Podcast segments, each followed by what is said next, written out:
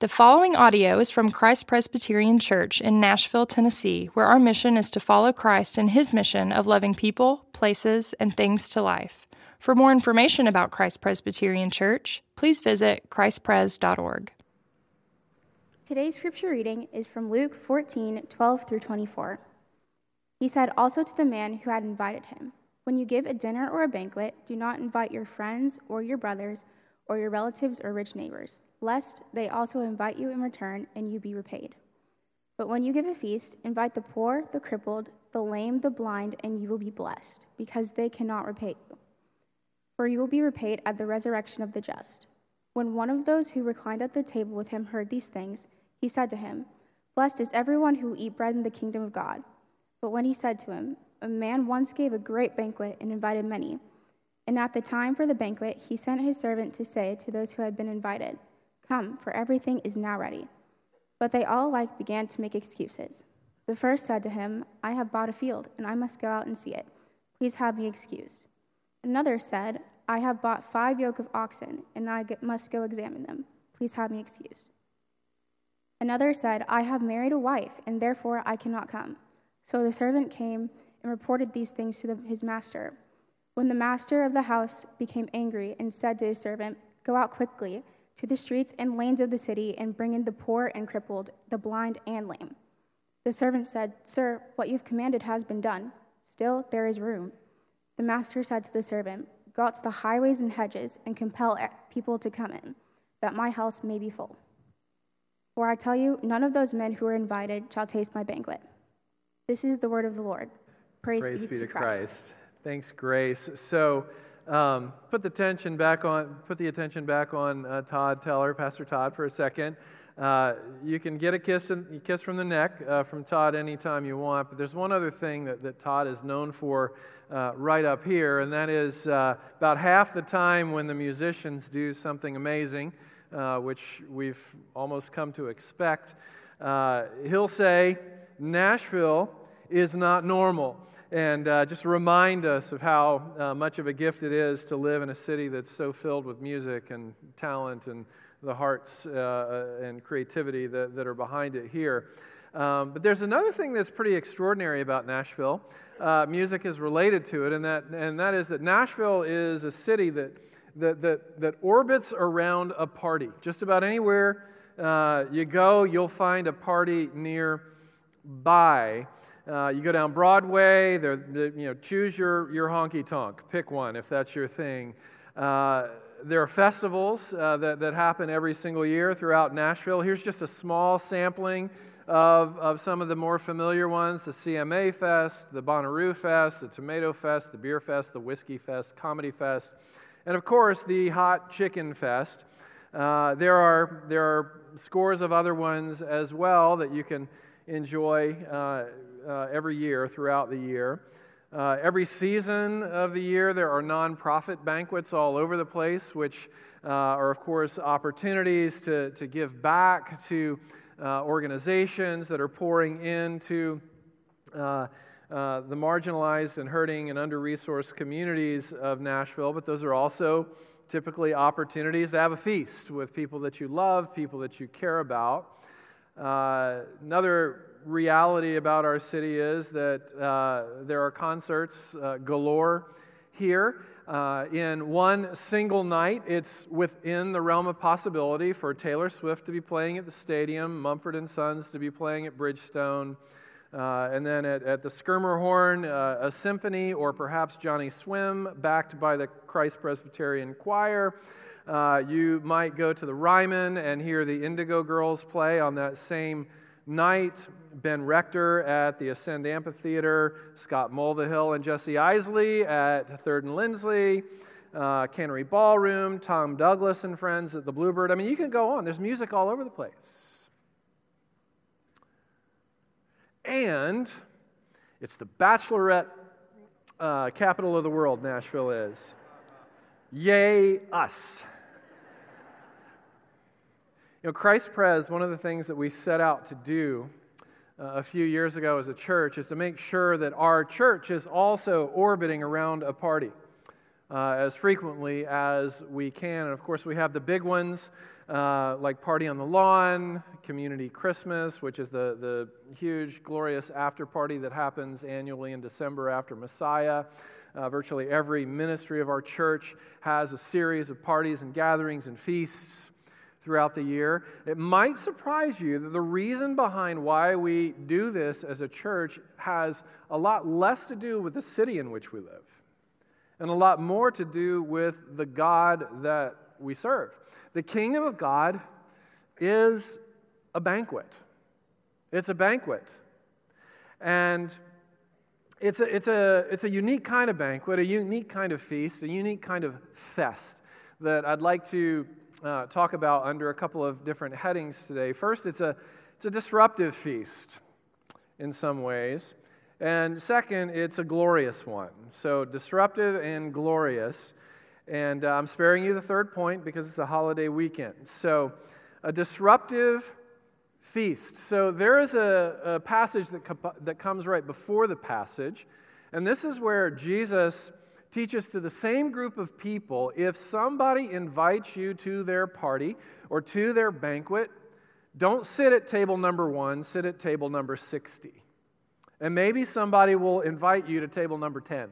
But, but don't presume to, to sit at a table uh, where you might have to be disinvited because it's been reserved for somebody else. And the, the point there is approach a party or a feast or you know something that's being done for the community not as if you're entitled to it but as a gracious th- uh, thankful guest who's just glad to have a seat anywhere so take the low seat as your starting point. But then he turns in this passage to teaching about when you are the host. When you host a dinner, Jesus says, include the poor, the crippled, the lame, the blind, include people who can't repay you, include people who aren't getting aren't used to getting invitations from people.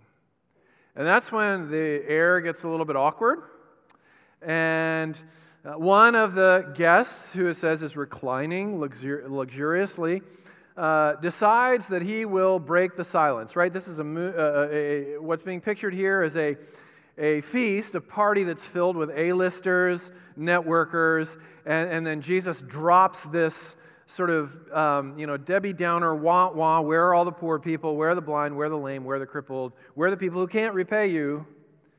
And so one man breaks the awkward silence. He raises a glass and he says, Blessed is everyone who will eat in the kingdom of God. Fist pound, Jesus, come on, I'm with you. And Jesus says, mm, Not so fast. Not so fast. You know, this man who's raising a glass to break the awkward silence, in, in many ways is doing the same thing the woman at the well, the Samaritan woman at the well, did. When Jesus pointed out that the man she is now with is not her husband, and in fact, she's been with five others before. We don't know all the circumstances around that. She may have been immoral, or she may have been widowed multiple times, or men may have left her repeatedly because she was infertile. We don't know exactly why. But what we do know is that it was a sore spot for her. And so, like the man here, she does a, a bit of diversionary God talk with Jesus.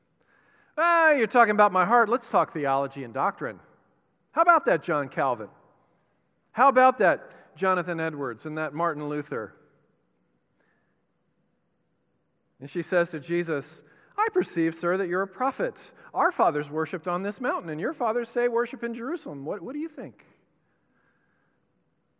And this man here is doing the same thing diversionary God talk. Blessed are those who will eat bread in the kingdom of heaven. He's trying to rescue the moment.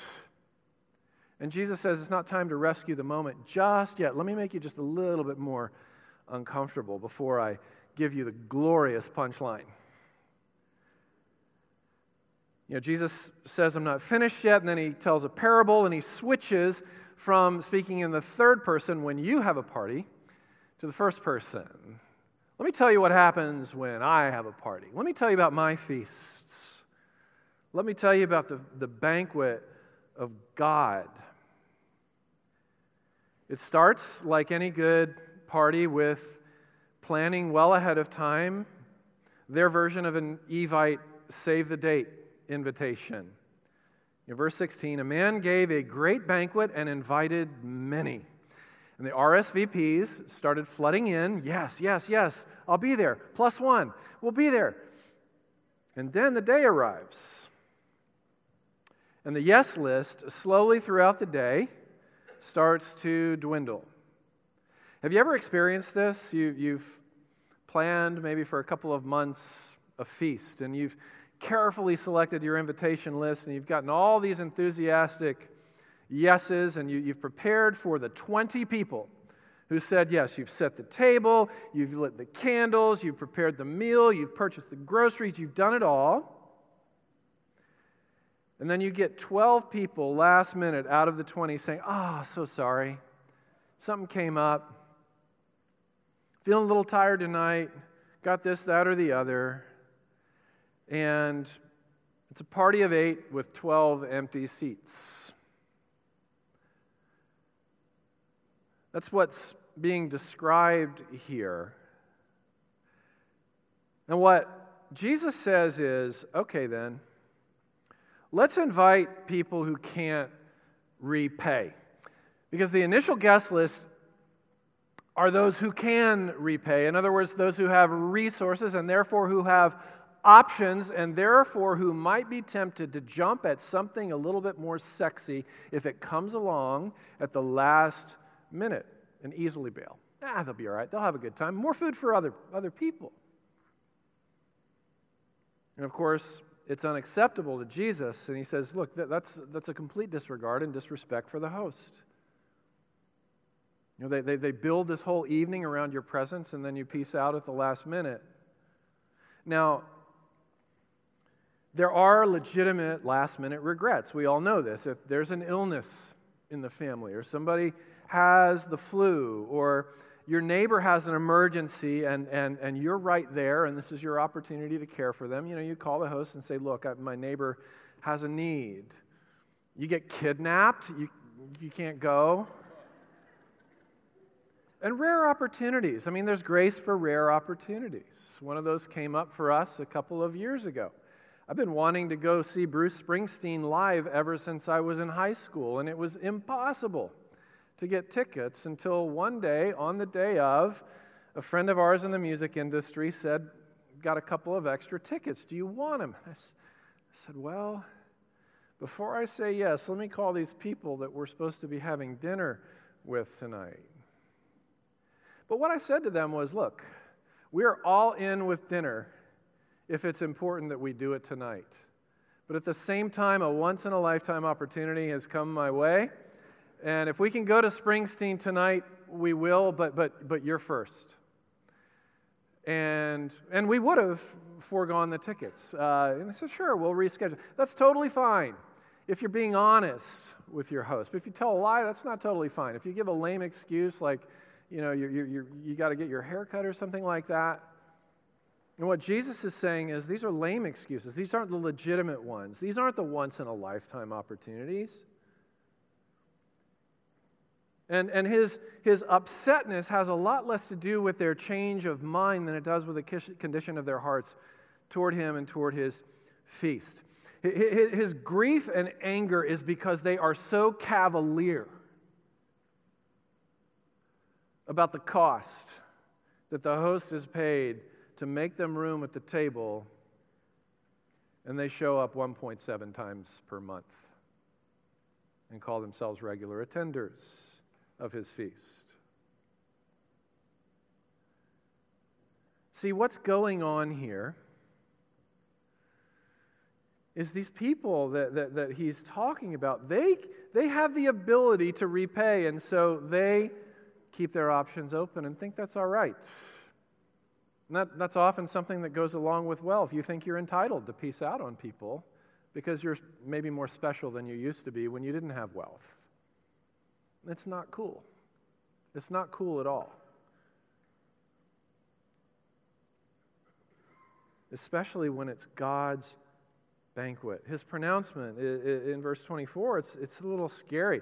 None of the cavalier dropouts, Jesus says, will taste my banquet. This is God's banquet. What's going on here?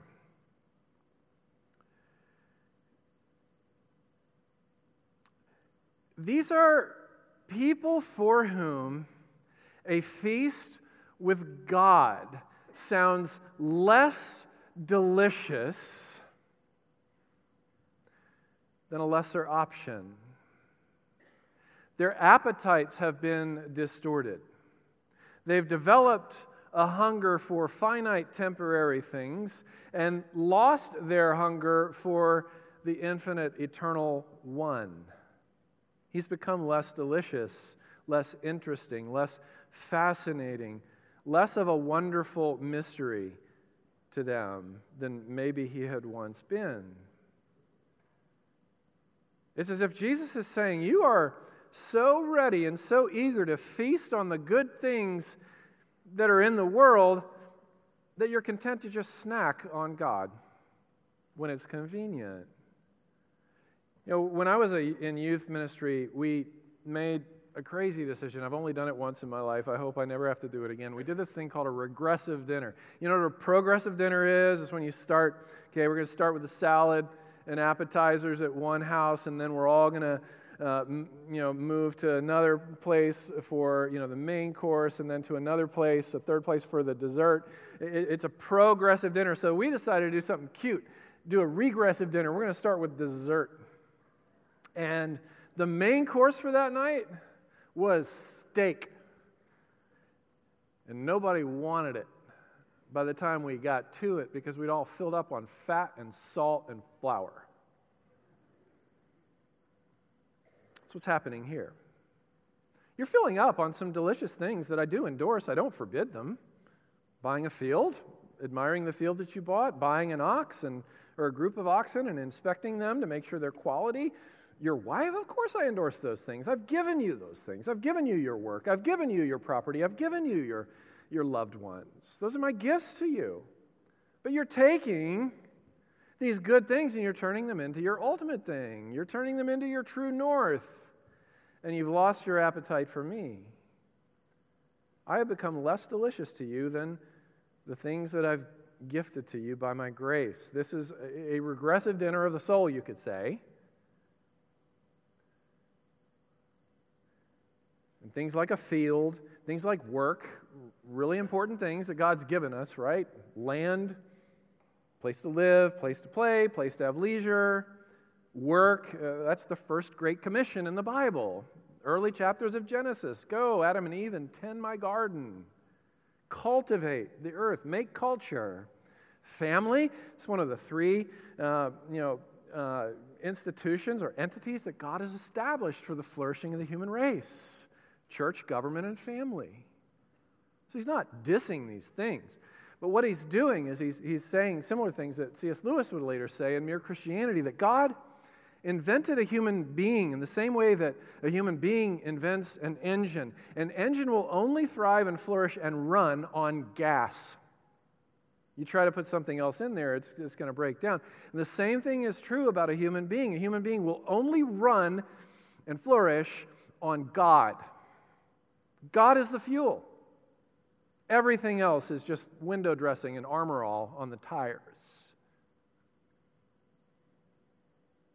And he goes on, Lewis does, to say, that is why it is just no good to ask God to make us happy in our own way or on our own terms without bothering about Him or religion. And then he says, God cannot, cannot, not will not, can't give us a happiness and a peace apart from Himself because it is not there.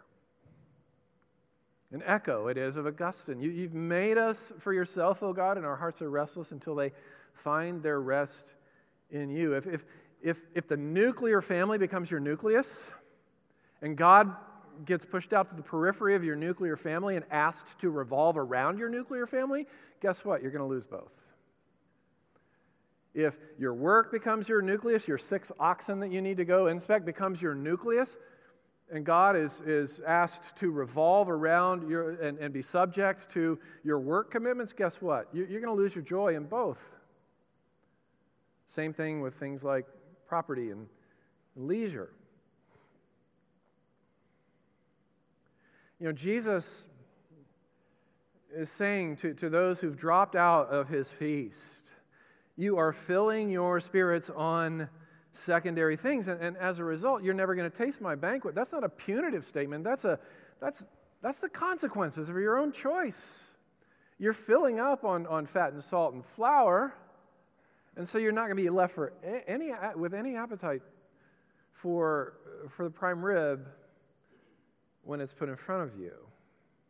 You know, the application is not difficult. All we need to do is ask ourselves the question in what ways are we, am I, feasting on leisure, work, and family in such a way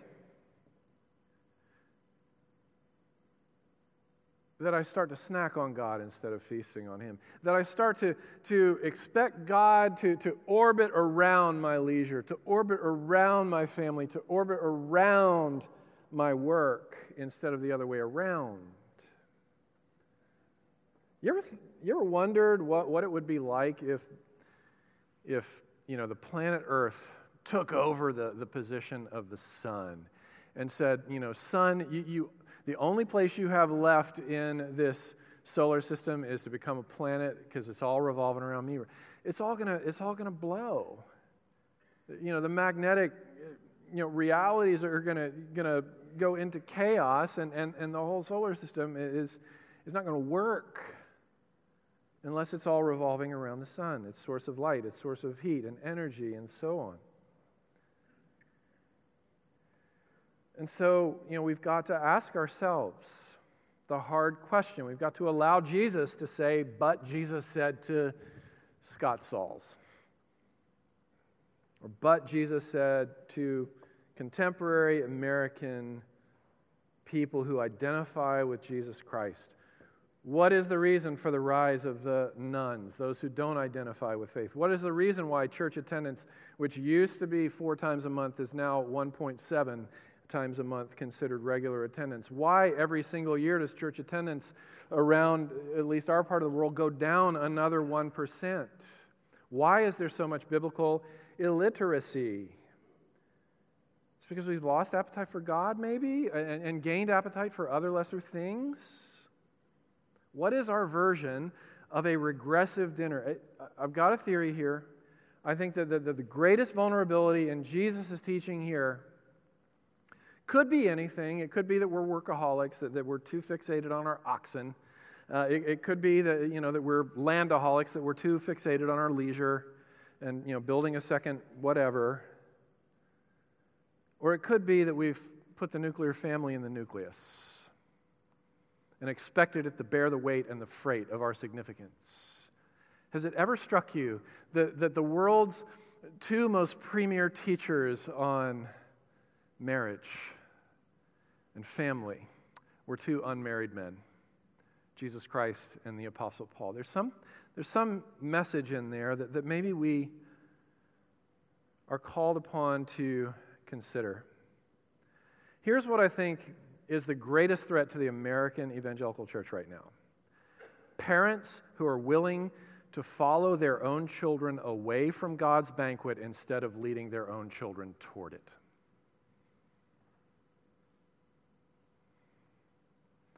Parents who are happy to follow their own children away from God's banquet rather than leading them toward it. Well, they, they say they don't like church. They say that they're, they're bored when we try to read the Bible around dinner, or you know, they, they get so distracted when, when we try to teach them to pray, and we shouldn't force it. It should, should come out of their hearts. How long are you going to wait before it starts coming out of their hearts? How long are you going to wait? Are you going to wait until you have a man child with money, or are you going to be happy with that? You know, investing oodles. When they say they're bored with studying, you don't say, oh, just wait till your heart feels it, do you? No, you say, study. When they say, I don't want to do the sprints and lift the weights that my coach is saying I need to do, I, it's uncomfortable. Well, you need to do it. I don't want to rehearse my lines for the play. Well, I don't want to practice my skills. Well, you need to do it. Anyway, do it. You're not getting up from this table. Practice makes perfect. Why would we be so emotionally invested in those things, which are all good things?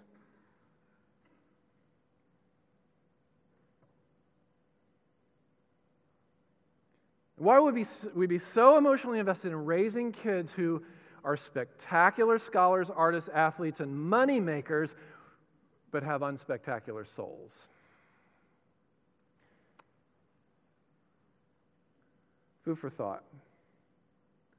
Can I also say one thing just to reassure parents who have made their best effort? Sometimes outcomes are not the point here. The point here is what are you after and what is your appetite. And sometimes our hearts break over our kids because our appetite is for nothing but they, that they follow Christ. We'd be happy if they live in a box as long as they're living there with Jesus. Much rather have that than a grown up man child with money as my child. Right? There are a lot of parents who've got the, the orbit and the appetites properly placed, and their children end up like one of the children in Luke 15, the parable there. It runs away as a prodigal, great father. Or stays home but resents the father. Great parenting, rough kids. And then you've got some rough parenting and great kids. Look, we can't explain it. And that's not the point. We're not talking about outcomes, and there's not like, if you follow this formula, and then this is going to be the outcome with, with your family life. No, that's not what I'm talking about. What I'm talking about is where are our hearts? What do we really want for the long haul for our kids?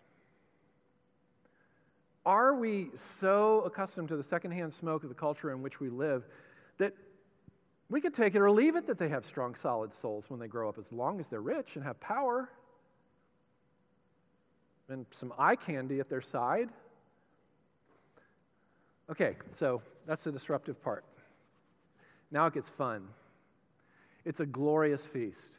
Maybe the reason why they, maybe we, can be so cavalier toward God's feast is that we have no idea what we're missing. I love that Richie Sessions said last week that Jesus' name means forgiveness. You know what the Father's name means? Festivity. Feastivity, feasting activity.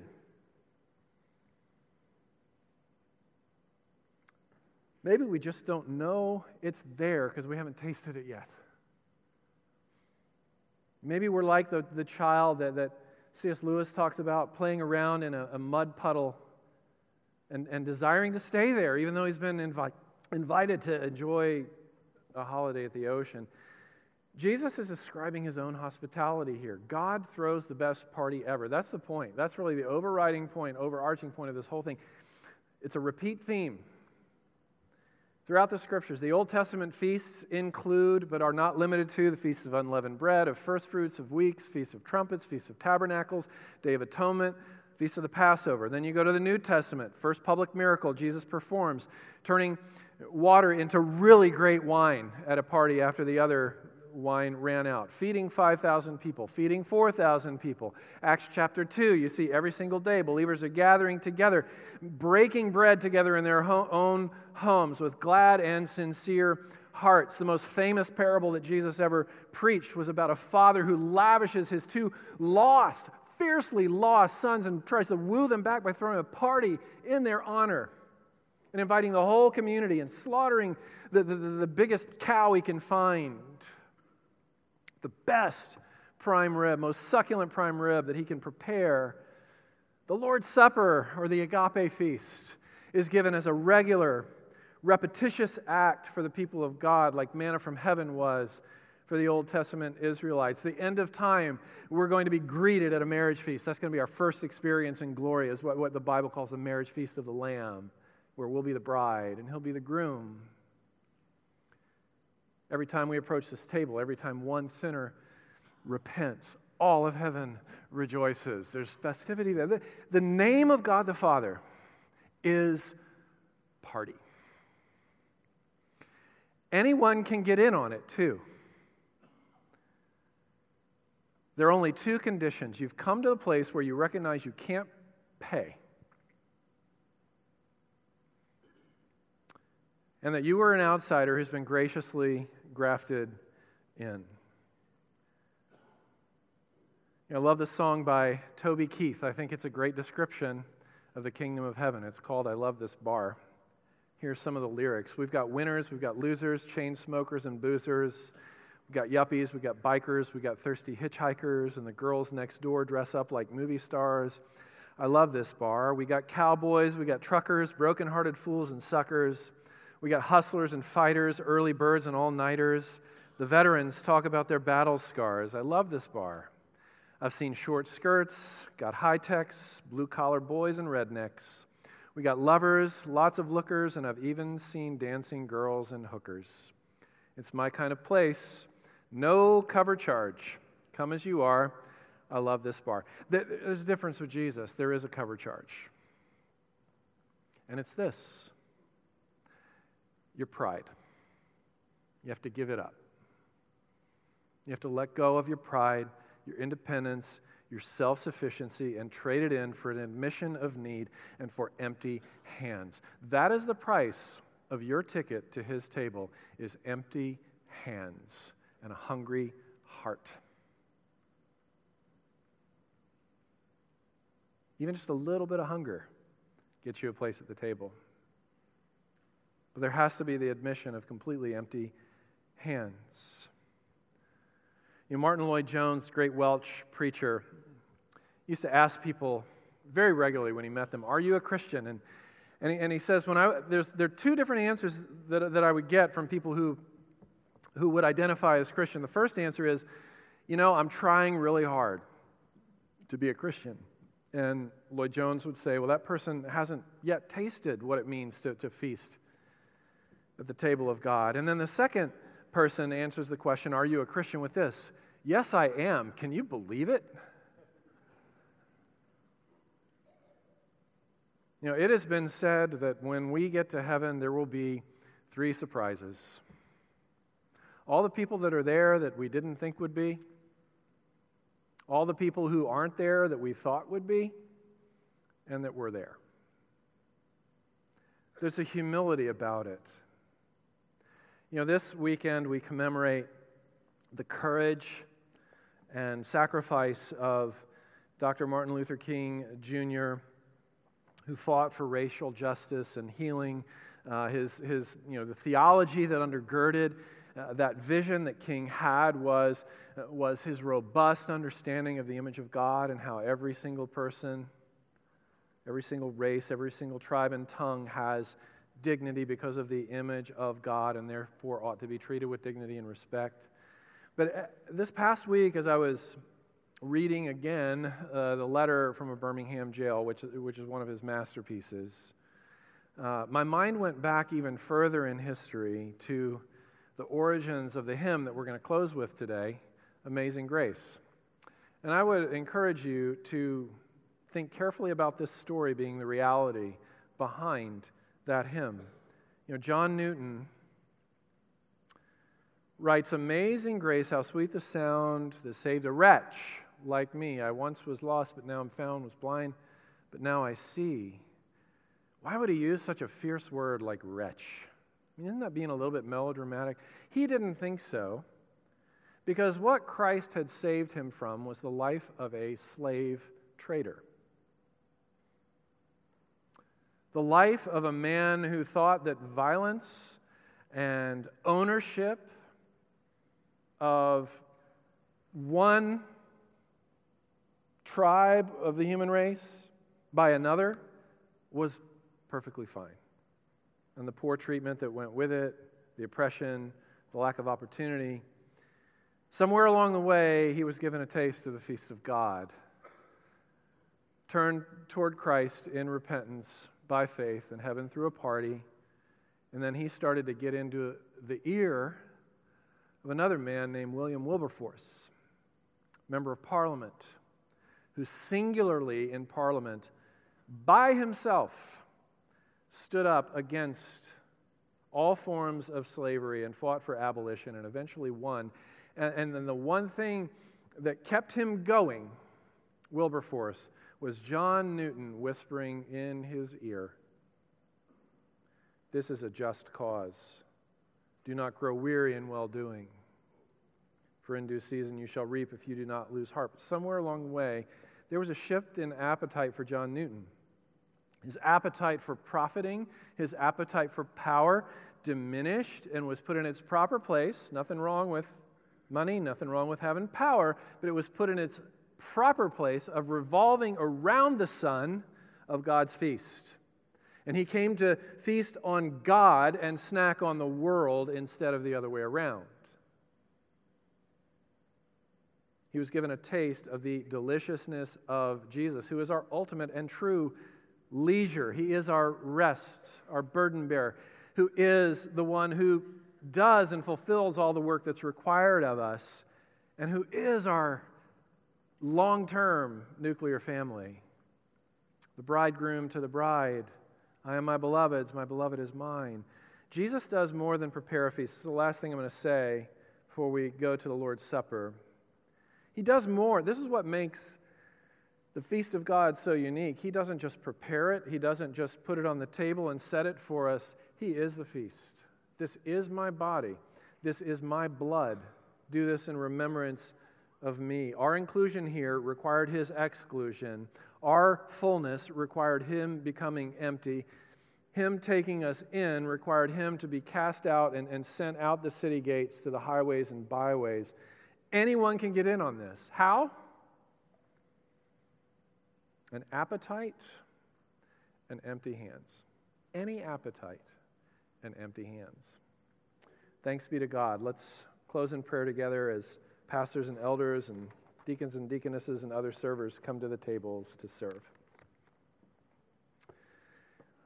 Let's pray. This is from Psalm 36. How precious is your steadfast love, O God. The children of mankind take refuge in the shadow of your wings. They feast on the abundance of your house, and you give them drink from the river of your delights. For with you is the fountain of life. In your light do we see light. Amen.